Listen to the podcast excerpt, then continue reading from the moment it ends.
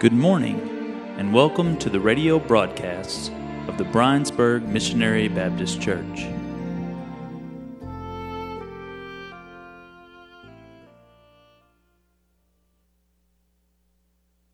I invite you to stand with me as we sing ourselves in a call to worship and worship because this is the day that the Lord has made. Amen. Let's sing and praise Him with it.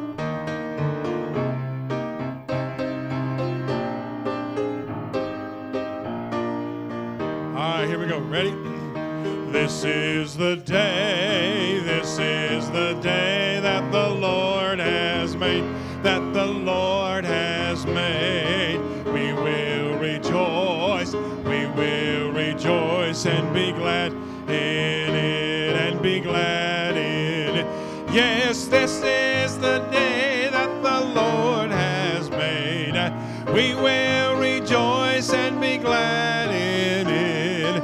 This is the day, this is the day that the Lord.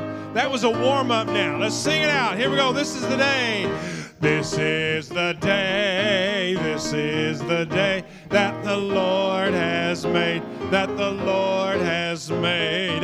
We will rejoice, we will rejoice and be glad in it, and be glad in it. Yes, this is the day that the Lord has made. We will rejoice and be glad in it. This is the day, this is the day that the Lord has made. On this Homecoming Sunday, we celebrate belonging to the greatest family of all. That's the family of God. Amen. And it's all because of the victory that we have in Jesus. So we're going to do a little medley here. Begin with the family of God. I'm so glad I'm a part of the family of God.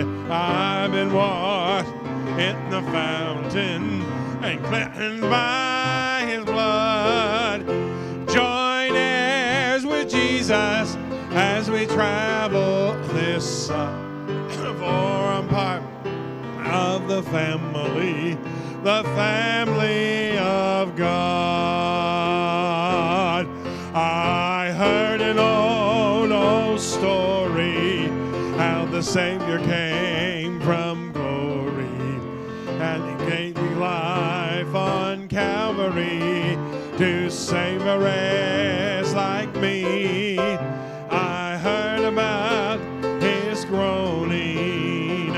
precious blood atoning. Then I repented of my sin and I won the victory.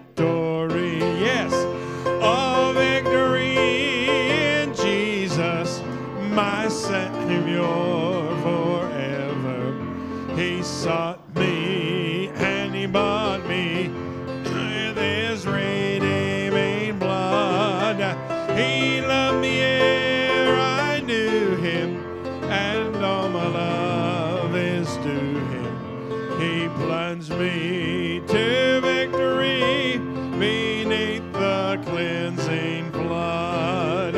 Well, I heard about a mansion he has built for me in glory, and I heard about the streets of gold beyond the crystal sea, about the angels singing some sweet day I'll sing up there the song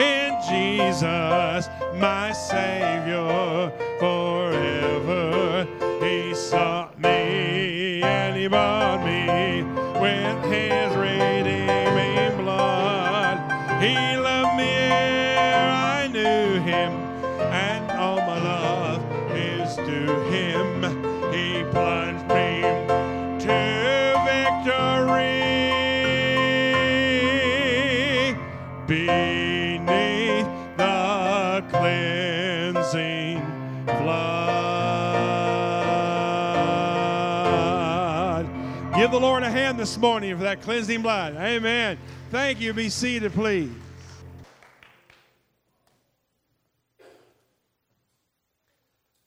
Good morning, Briensburg. What a wonderful. Sing it with a joy smile on your face as we sing it together. Since Jesus came into my heart. Here we go. What a wonderful change in my life has been wrought since Jesus came into my heart. I have life in my soul for which long I have sought since Jesus came into my heart. Since Jesus came into my heart. Since Jesus came into my heart. Let the joy for my soul like the sea billows roll. Since Jesus came into my heart, I'm possessed of a hope that is steadfast and sure. Since Jesus came into my heart, and those down, down the my pathway obscure. Since Jesus came into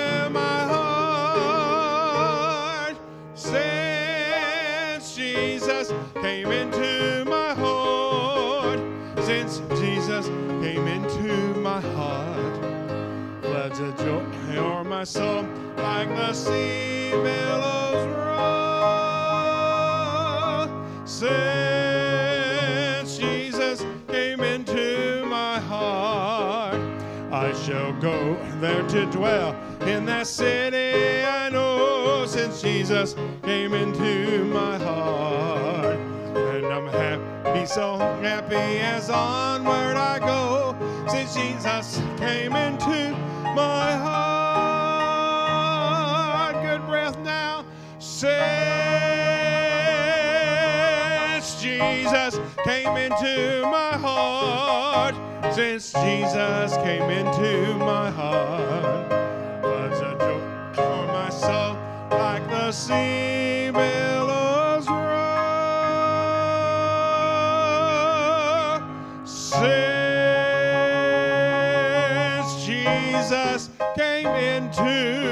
my heart.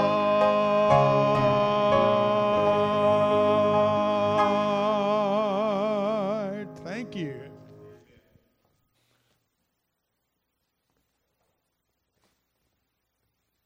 Amen. That's some good singing this morning.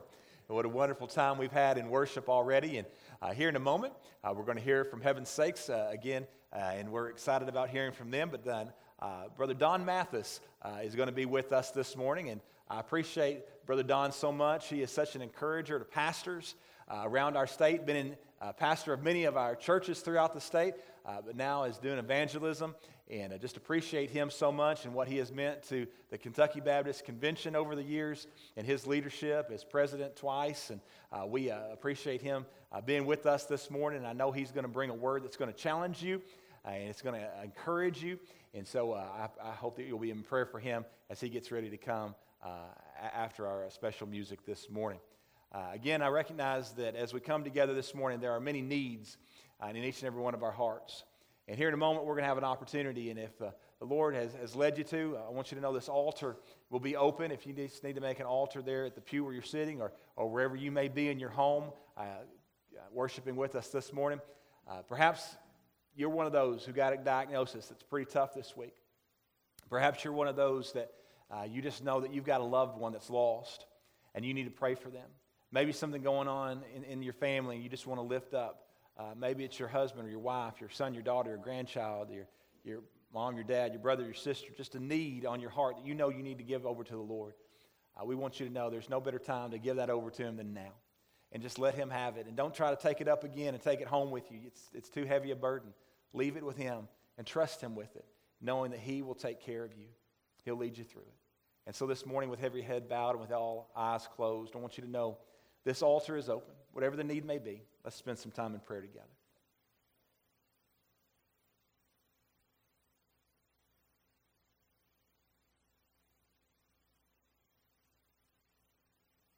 Lord Heavenly Father, we come to you this morning. And we are so very thankful for the opportunity to come and to worship. Lord, we're so thankful for the opportunity to, to sing and, and to hear your word proclaimed. But Lord, we are so thankful as well for the opportunity to come and to pray and to know that you hear us. Lord, to know that as we pray that we have access to the Holy of Holies, to your throne. And that, Lord, not only do you hear our prayers, but, Lord, that you react to them.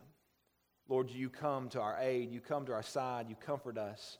Lord, you, you, you bring about resolutions and, and solutions to the issues of our lives that seem like they're so daunting and, and, and it seems like there couldn't be an answer. But Lord, you bring those answers. Lord, you bring peace. And so, Lord, this morning, whatever it may be that we're facing, Lord, we lay it down at the foot of the cross. And Lord, I pray that each and every one of us would trust you enough to leave it there, to trust you with it completely. Lord, again, I know that several have told me this morning that there's some pretty serious health issues that they're facing right now. And we lift them up and we recognize that you are the great physician. You're the one who has the healing touch. And so, Lord, if it be your will, Lord, we pray that you would just bring miraculous healing that would call, cause uh, medical professionals to say, wow, this is just a God thing. God intervened in a special way here. Lord, for others, we recognize there's issues going on within families, struggles that many of us don't know about. They're kind of behind the closed doors. But Lord, you know what families are going through. And so, Lord, we pray for them. Lord, we pray for those facing financial hardships right now. Lord, we pray uh, for, for those that are uh, just, just hurting in a variety of different ways, and it's hard to even express today. But most importantly, again, Lord, we pray, pray for the lost. And Lord, if there's one right now, and they recognize that they're being prayed for because they know they're lost. I pray that you'd convict them even now and help them to recognize that you love them. Help them to recognize that they cannot clean themselves up before they come to you. Lord, that they have to come just as they are. And that, Lord, you'll do the cleaning, you'll do the changing, Lord, you'll do the, the complete uh, transformation in their life that only you can bring. And so, Lord, today, again, I pray for, for Brother Don. And I pray that you would just speak through him in a special way. And if there's even one here or listening today that is lost, Lord, I pray that they might be saved before our, our time together is over. Lord, we love you. It's in Jesus' name we pray. Amen.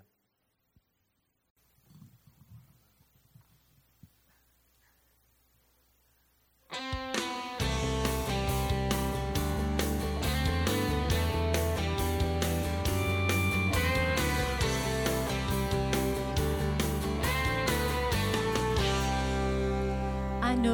you're hurting. Your heart needs healing. Come, let me dry your eyes. I know you're feeling like the sun will never shine again, like the pain inside will never end. Sometimes it takes a little faith to mend. We are broken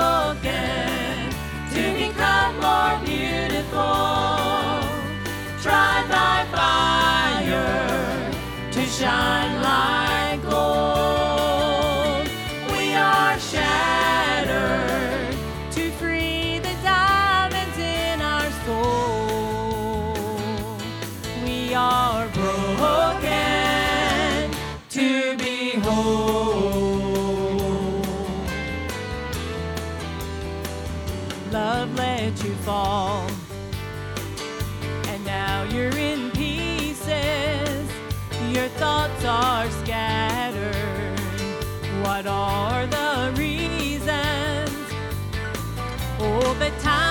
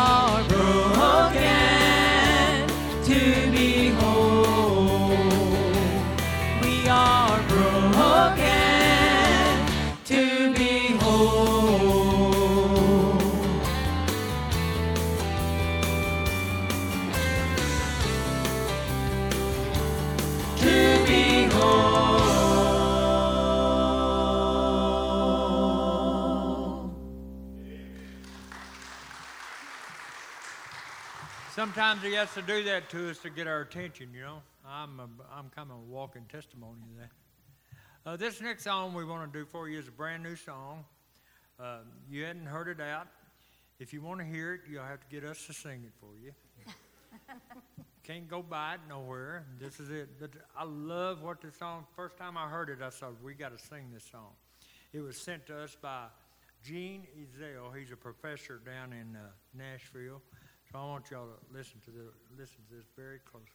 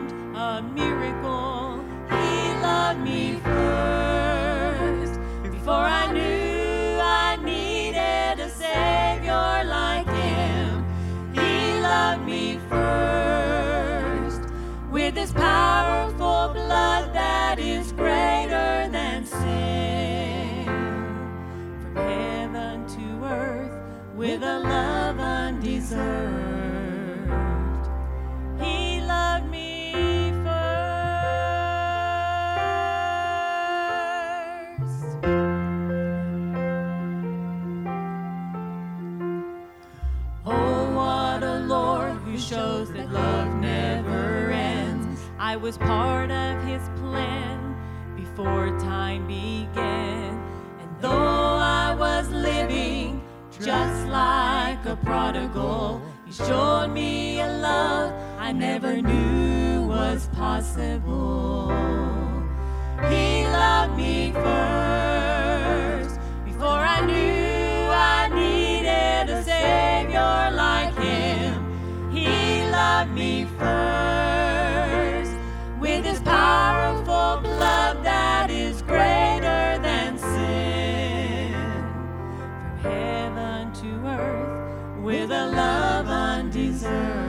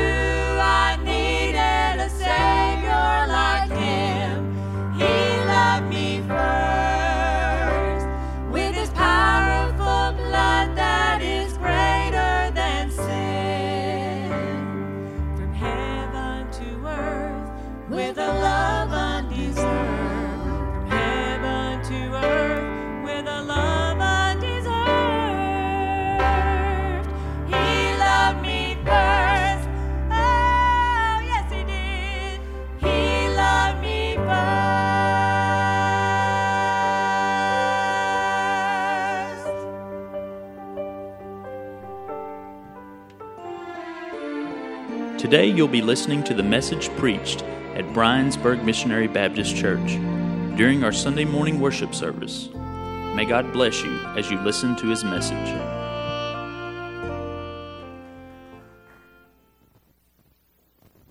Amen, amen. Thank you for heaven's sakes. Yesterday, my best friend and I were talking, and he had noticed somewhere that you guys were to be here to sing today before I preach it. He said, You'll like them, they're good. And he was right on both counts.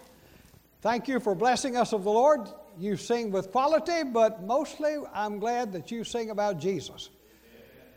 I'm glad to be at Briensburg. By the way, I have been through a bit of what you have been through. I don't talk about it much because uh, for a number of months thereafter, I noticed my revival invitations had decreased. And then finally, guys would call and say, Are you able to preach again? Well, I missed one Sunday of preaching. And when it happened, suddenly my words, when I was preaching, my words became incoherent. And I missed one Sunday preaching. However, I do have one disappointment. I can't sing like you do. Of course, I couldn't before that happened either, but uh, I've been looking forward if and when it ter- comes my way. Good to be at Briensburg Baptist Church again. I have been here a number of times before. I was here with Brother C.C. Brazier in 1999. I was back with Brother Brad in 2013, and then preached for you a couple of times in 2017. So I feel at home at Briensburg Baptist Church. Back in those days when I was here the first time, I had just walked away from Lifeway Christian Resources, where I was director of leadership. Frankly, I was making the most money I'd ever made in my life. And I'd always told the Lord that I would like to preach revivals back to back to back, and He took me seriously. And He called me to do that, and I thought, I'll starve to death. Well, you were very generous. I remember that, and I remember that we had a good revival the first time, the second time, and I'm glad to be here again. I'm going to tell you what I told you the first time. I was living in Tennessee at the time, and I got introduced all kinds of ways. Dr. Mathis, an evangelist from Tennessee, and, and I thought, these folks don't know me, so I began to tell folks there are only three things you need to know about me. First of all, I answer best to Brother Don. Secondly, in spite of the fact that I'm a Baptist preacher, I do not eat chicken. I'm not allergic to it, I just don't like the sticking stuff. And number three, from the top of my head to the bottom of my feet, I am a Kentuckian. Well, I was preaching in a meeting down in Alabama, and a lady said, Kentucky, Tennessee, what difference does it make? Well, I knew she was not from Kentucky. I said, ma'am, there's a difference. A Kentuckian and a Tennessean were traveling together the other day, stopped in and went to a grocery store. The Kentuckian said, I want some maters, taters, and onions. And the lady said, You're from Kentucky, aren't you? He said, Yes, I am. How do you know? She said, It's your accent. Well, as they went back to the car, the Tennessean began to laugh at him. As they drove down the highway, they argued about which one talked the worst. The Kentuckian said, You talk just as bad as I do. He said, No, I don't. I'll prove it to you. Well, they wheeled in a parking lot. They went in together. The Tennessean said, I want some tomatoes, potatoes, and onions. The man said, You're from Tennessee, aren't you? He said, Yes, I am. How did you know it? He said, This is a furniture store. so we Kentuckians may talk funny, but we usually know where we are, right? And I definitely know where I am today. In fact, we came in the back way today. My wife is with me today. She was not before. She said, Are you sure you know where you're going? I said, Just hang with me. I may make one or two bad turns, but I'll get there. And I'm glad to be at Briensburg Baptist Church. This morning, we're celebrating homecoming. I feel led of the Lord to talk about our homegoing. So turn with me to John chapter 14. I'll begin with verse number one. I feel led of the Lord to talk with us from a very familiar passage on the subject that everybody ought to talk more about. I want to talk about heaven. John chapter 14. Jesus said, now I want you to, I want to repeat that. Jesus said, Let not your heart be troubled. You believe in God, believe also in me. In my Father's house are many mansions. If it were not so, I would have told you. I go to prepare a place for you. And if I go and prepare a place for you, I will come again and receive you unto myself, that where I am, there you may be also. And whither I go, you know, and the way you know. Thomas saith unto him, Lord, we know not whither thou goest, and how can we know the way? Jesus saith unto him, I am the way, the truth, the life. No man cometh unto the Father but by me. The scene is the upper room. They have met there to observe the last official Passover. From the time of Exodus from Egypt until this occasion, the greatest event that had ever happened in all of human history was God delivering his people from the bondage of Egypt. Now, we don't observe Passover anymore. It's okay to, to observe it ceremonially, but it's not the most important event ever again. The most important thing that ever happened was that Jesus loved you and he came into this world to die for you and me. They placed him in the ground, but on the first day of the week he conquered Satan, sin, and the grave. So we observe Lord's Supper to remember the shed blood of Jesus and his giving his body that we might be saved from our sin. And there in the upper room, they observe Passover but when they come to the end of that meal, he institutes the Lord's Supper. By the way, there in this setting, he talks to them about how to be happy. You'll find that in chapter 13. And then in chapters 14 through 16, as he talks with them about the fact that he's leaving, he says, I'm leaving, but the Holy Spirit. I am God, Holy Spirit is God, second person of the triune God. He's coming. And whatever you face, wherever you are, because you know me, He lives in you, and you will never be alone ever, ever again. And then He talks with them about where He's going. I mean, they're greatly concerned when he begins to talk about his death. Simon Peter said, No, you're not going to die. I will defeat anybody who comes against you. But he turned out to be a coward, just like we often do. And I'm so glad Thomas, who's called Doubting Thomas, I wish that other passage were not there. But here, he asked the question we wish we could ask of Jesus face to face Lord, we don't know where you're going. How can we know the way? And then he talks to them about heaven. First of all, notice with me the reality of heaven. Notice there in verses 2 and 3 In my Father's house are many mansions. If it were not so, I would have told you. I go to prepare a place for you. In my Bible, I have that circled. That's an important word. Then notice again in verse 3 And if I go and prepare a place for you, heaven is a place. How many of you believe that there is a Benton, Kentucky? You say you're out of your mind, preacher. Okay, play along with me. How many of you have ever been to Benton, Kentucky? How many of you believe there is a Paducah, Kentucky? How many of you have been to Paducah, Kentucky? How many of you believe there is a Paris, France? How many of you have been to Paris, France? Okay, some of you. How many of you believe there is a London, England? How many of you have been to London, England? I have been to neither one of those last two places. But I believe there is a Paris, France. And I believe there is a London, England. Why? Because I have seen it on a map. And because those of you who have been there tell me that there is a Paris, France, and there is a London, England. Now, how do I know there is a heaven? I have seen it in the map. And one who came down from there and went back there and by the way, I believe you. But I believe him a whole lot more than I believe you.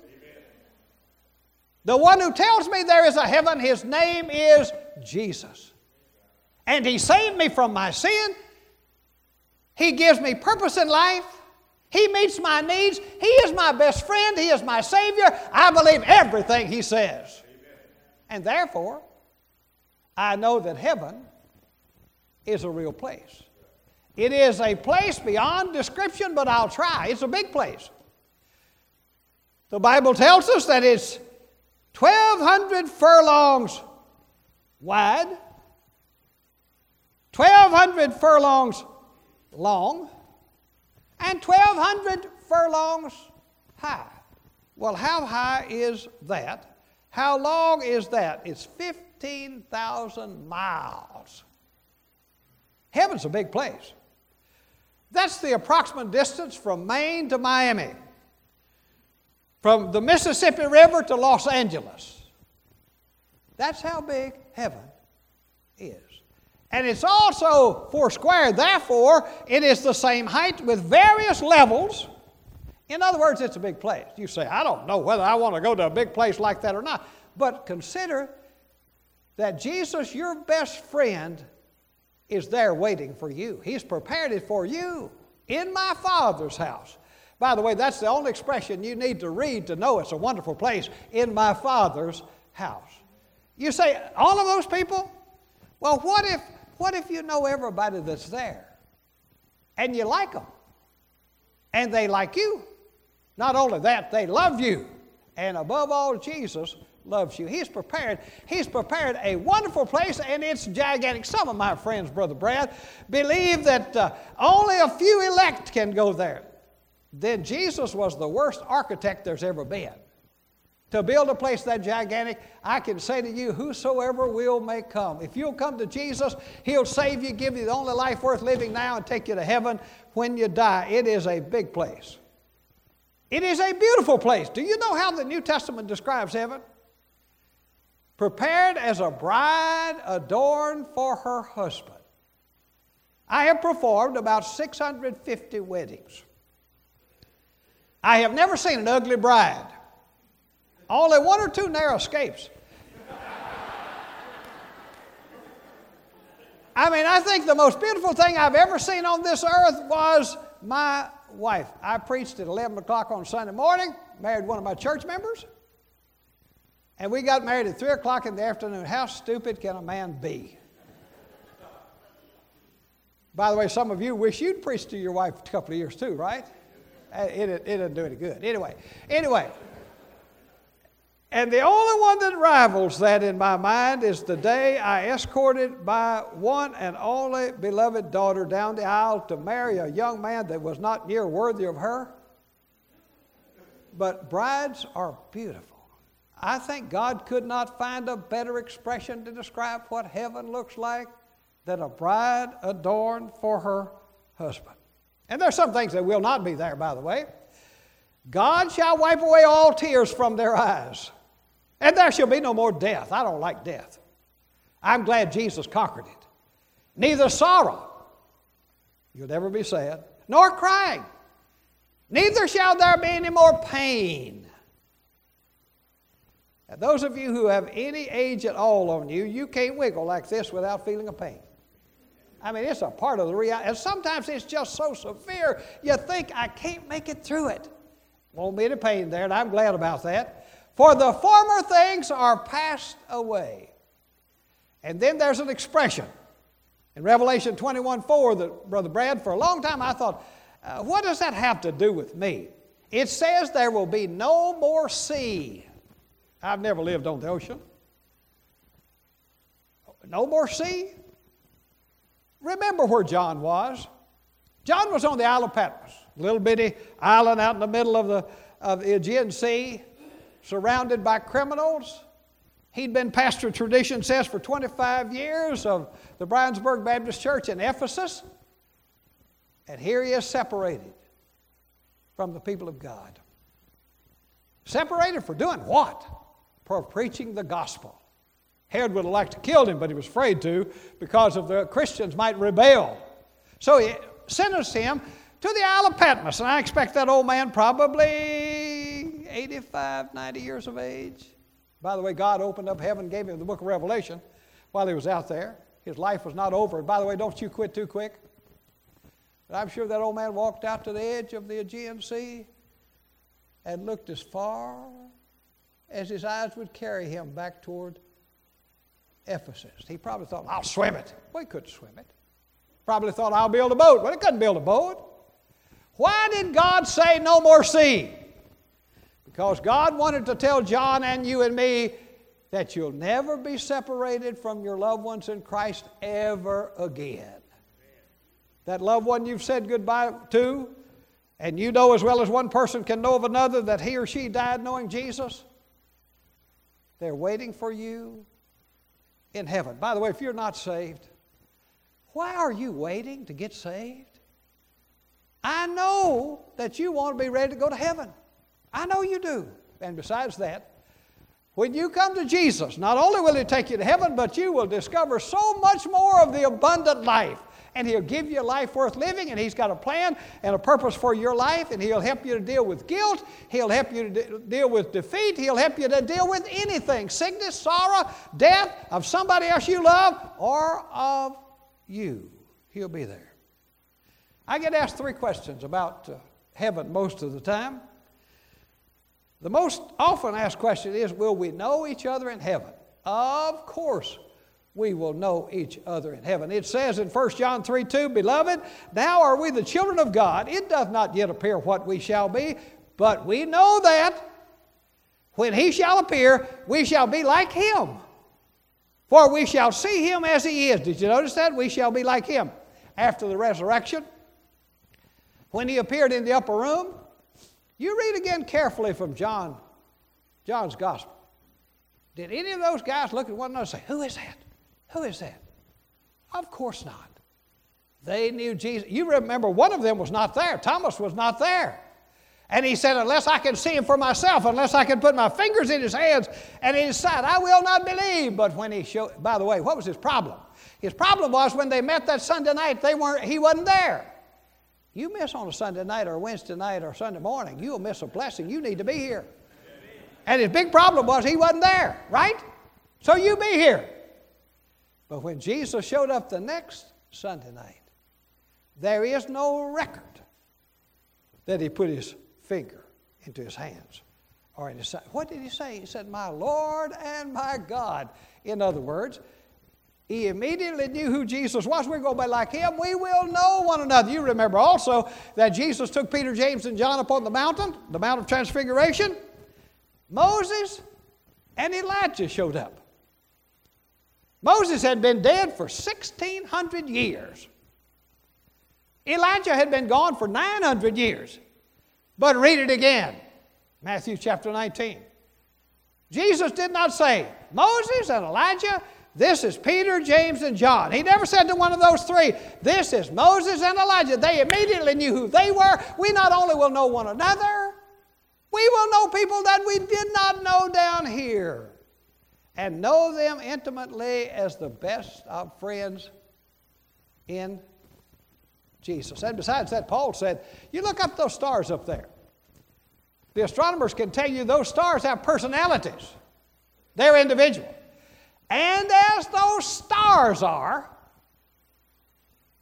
so shall you be in heaven. In other words, you will know one another, you'll retain your personality. Now, some of the bad stuff in us will be burned out by the Christian judgment, but the good stuff will stay.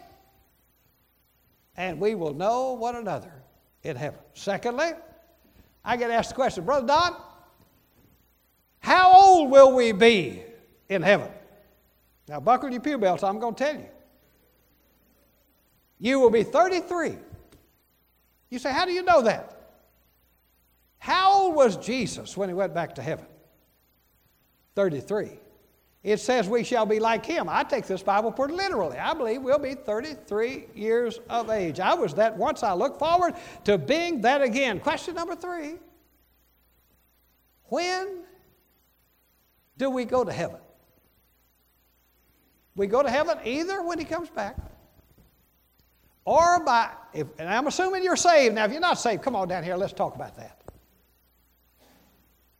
At the very moment of death, 2 Corinthians chapter 5, verses 7 and 8 says, To be absent from the body is to be present with the Lord. Now I realize there are those well meaning, good intending people who sincerely believe and sincerely teach that when the Christian dies, that the soul goes to sleep with the body and sleeps with the body until Jesus comes back for the resurrection. Then he'll raise the body, wake up the soul, and take us to be with heaven. To which I use that Greek word baloney. That is not what the New Testament teaches. To be absent from the body is to be present with the Lord. Now we ought to visit the cemetery, but I want to tell you, your loved one is not out there in the ground. From the moment of death, to be absent from the body is to be present with the Lord. Heaven is a place. I'm on my way there. If you're not on your way there, let's get that settled this morning. Now, secondly, I want to talk about the reason for heaven. Notice there in verse 3, Jesus says, I go to prepare a place for you. Now, I want you to notice some pronouns there. First of all, there are six verses that I've read. There are seven pronouns I. It's very personal. And then notice the pronoun you. It's a singular. You can be singular or plural. It's singular in the Greek. In other words, he's saying very, very personally, I and you. That's the reason for heaven. When you fall in love with somebody, marriage is the classic illustration. When you fall in love with somebody, you want her or him with you for the rest of your life. I already mentioned that I married one of my church members. I went there as a single pastor, looked out from the pulpit, and she took my breath away. It did not take me long to discover she was as beautiful on the inside as on the outside. And I wanted to spend the rest of my life with her. That's what love does. Jesus looked down the portals of eternity and he says of you, I love you. I love you enough to die for you. For God so loved the world. That's not the stars, the mountains, the stream. That's you and me. And because He loves us, He wants us to be with Him forever. You say, that sounds too good to be true. Well, the good news is it is true. And He loves you that much. And when you consider what God has done to arrange heaven for you, you see, God the Father, if you're not saved, God the Father has kept you from having a car wreck or having a heart attack or some other way of leaving this earth. He's given you mercy and grace so you could be here this morning. God the Holy Spirit. Jesus talks about the fact the Spirit is coming. He is one with the Father, He is one with the Son, and He is here today. You look around, you don't see God the Father, you don't see Jesus the Son, but you feel the fact that God, Holy Spirit, is here. Now, if you're not saved and you don't want God to grab you this morning, why don't you just get up and leave? I prefer you not do that. But if you don't want to be grabbed by Holy Spirit God, that's about all, all the thing you can do to escape it. The fact is, that won't work either. When you get in the car and start home, as soon as you put your foot on the accelerator, the Holy Spirit will say, You don't need to leave. You need to go back in there and get saved. You see, God has shown His love toward you. Jesus died for you. Holy Spirit is pointing, pointing, pointing to Jesus and inviting you to come to Jesus and be saved and inviting you this morning. He loves you, and because He loves you, He's prepared heaven for you. When I was with Lifeway, one particular week, I got up very, very early, living in a suburb of Nashville. Drove to the Nashville airport, got on an airplane, and flew to Memphis, Tennessee, not far. Conducted a meeting that, uh, that afternoon, got on an airplane, flew to Houston, Texas. Conducted a meeting that afternoon, got on an airplane, flew to Denver, Colorado. Conducted a meeting, got on an airplane, flew to Los Angeles, California, landed at LAX airport, had a young preacher boy ready to pick us up, and, and he drove us over the mountain to Bakersfield, California. I conducted a meeting, we went back, Stayed overnight there, and I conducted a meeting at uh, First Baptist Church, can't think of it, in Los Angeles. Got on an airplane and flew from there to Portland, Oregon. Drove across the river to Vancouver, Washington, conducted a meeting. And the next morning, got on an airplane and flew to Detroit, Cincinnati, Nashville, and preached First Baptist Church, Portland, Tennessee. I was in Detroit, worn out, and I got to watching the airplanes take off and tried to imagine where they were going. And very quickly, I came to the conclusion, conclusion everybody is going somewhere. I read the other day that the average American, the typical American, drives every week in his automobile 216.7 miles. The average person takes 1,500, 15,000 steps every day. Everybody's going somewhere. So, my question to you this morning is when you get to where you're going, where will you be? You say, I don't want to go anywhere. I want to stay right here. I got bad news. You're going somewhere. You can't stay here.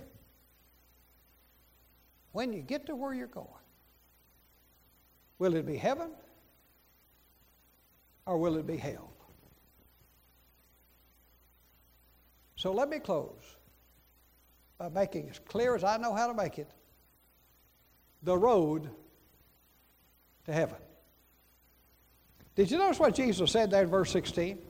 He said, I am the way. Notice that pronoun again. He did not say, I am a way. It's the definite article. I am the way. It's not Mohammed. It's not Confucius. It's not good works. There is no other way. I am the way. He didn't say, I used to be the way. He didn't say, I'm going to be the way. It's present tense. I am the way. Now, I knew how to get to Briensburg, but suppose I had not known how to get to Briensburg. I would have punched in whatever the address is on Briensburg Road, Benton, Kentucky. And I would have followed the GPS. And he would have said something like this to me Go out St. Edward's Court, turn on Raquel Drive, in a few feet, turn on Fairview Avenue, go to Adams Street, turns left, then turn on Alumni Avenue and pick up Highway 6880. And from there on, it was pretty simple, right? Pretty simple. Thomas said, How can we know the way? And if I were to bring that up to the 21st century, maybe Jesus would say, Let me give you the GPS God's plan of salvation. Step number one, first signpost. Romans 3:23. It's right there in the Bible. All have sinned and come short of the glory of God. Now, look at your neighbor. You're not compared to him, you're not compared to her. You are compared to Jesus. If you were compared to me, you'd, you'd be okay. But you're not compared to me, you are compared to Jesus. And the straight out honest truth is, you don't stack up very well. You are a sinner. And you're compared to Jesus, you fall short of his glory. You say, I'm a pretty good person. Compared to who? Not compared to Jesus. Signpost number one. All have sinned. You're a sinner. Signpost number two. That's a problem. Because it says in Romans 6.23 that the wages, the payment of sin is death. Now, that's not talking about physical death. That wraps it all up. But it's talking about spiritual death. In other words, because of your sin, Same was true of me. Because of you're sin, it separates you from God. Now, if I quit right there, what a depressing statement I would have made. I'm not going to quit right there. Right in the middle of that verse, it turns the corner. The last part of Romans 6 23, but the gift of God is eternal life through Jesus Christ our Lord. In other words, what you deserve. I mean, I just be bluntly honest. What you deserve is eternal death. I point to me too. But what Jesus wants to give to you is eternal life. It is the gift of God. You say, wait a minute, Brother Don. Everything that's good, somebody's got to pay for it. Well, next signpost Romans chapter 8, verse 5. But God commended his love toward us, showed his love toward us, while we were yet sinners. Christ died for us. In other words, who paid for your salvation? Jesus did. When he said on the cross, It is finished, he was saying to you, I have paid for your salvation if you will receive it. While we were yet sinners. You say, Well, how do I receive it? Well, next signpost.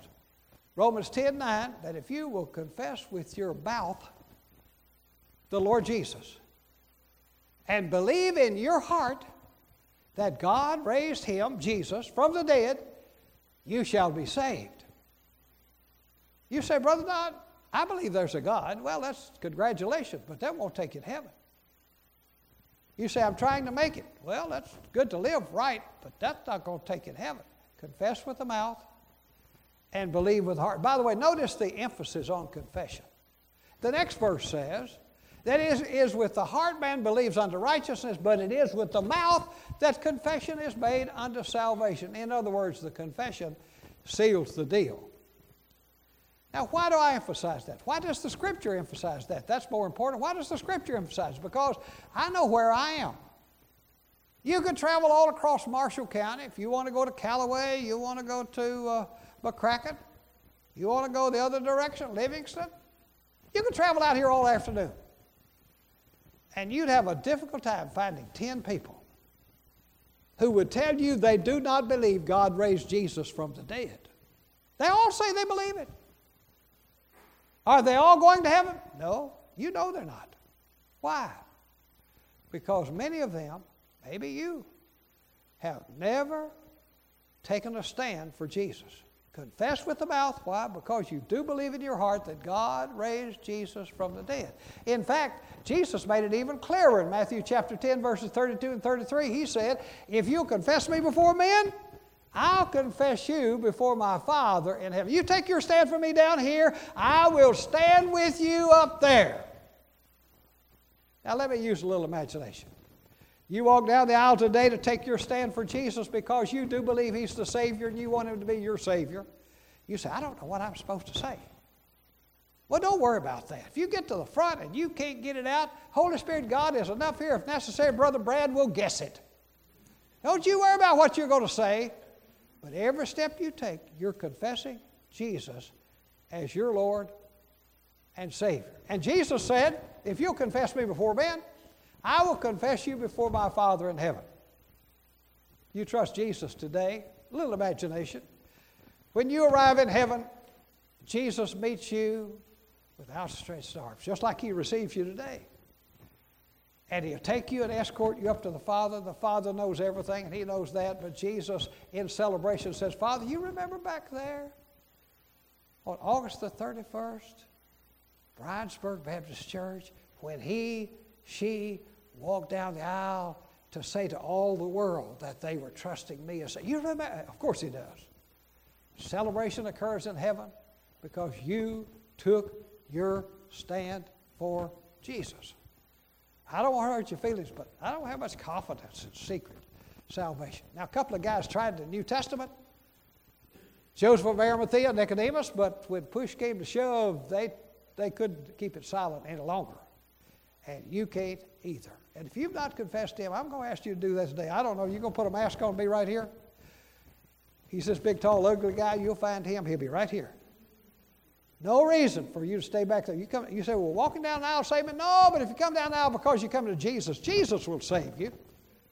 And I'm asking you to do that today. Now, you say, Brother Don, I've been saved. I need to move my membership. Why don't you do that today? You say, I've been saved, but I've never been biblically baptized. Why not?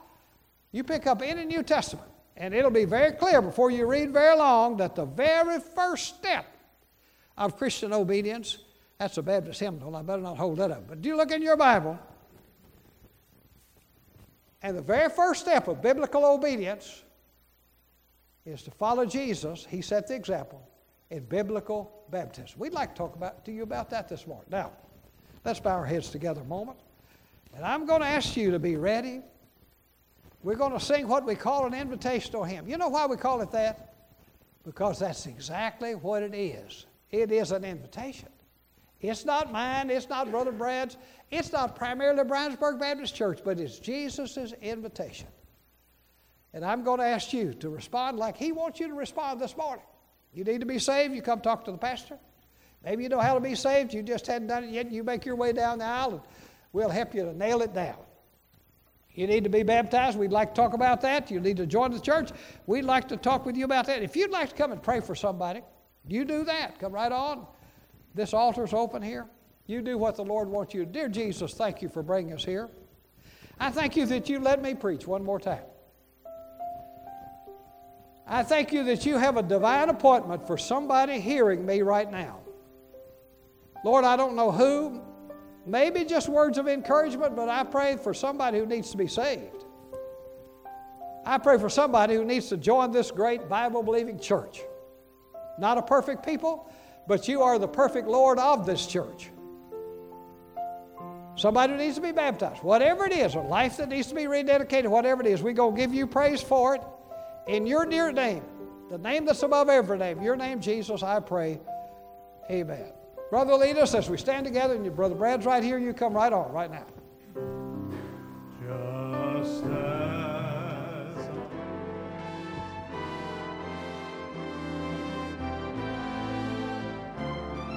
Thank you for listening to our broadcast today from Briensburg Missionary Baptist Church.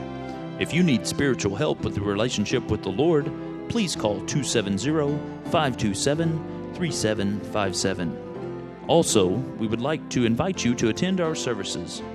On Sunday morning, Sunday school begins at 10 a.m., and our worship service is at 11 a.m. On Sunday evening, discipleship training begins at 5 p.m., with our worship service at 6 p.m. You may also view our Sunday worship services live on Mediacom Inspiration Channel 93. On Wednesday night, our worship service begins at 7 p.m. Once again, thanks for listening, and may God bless you and your family.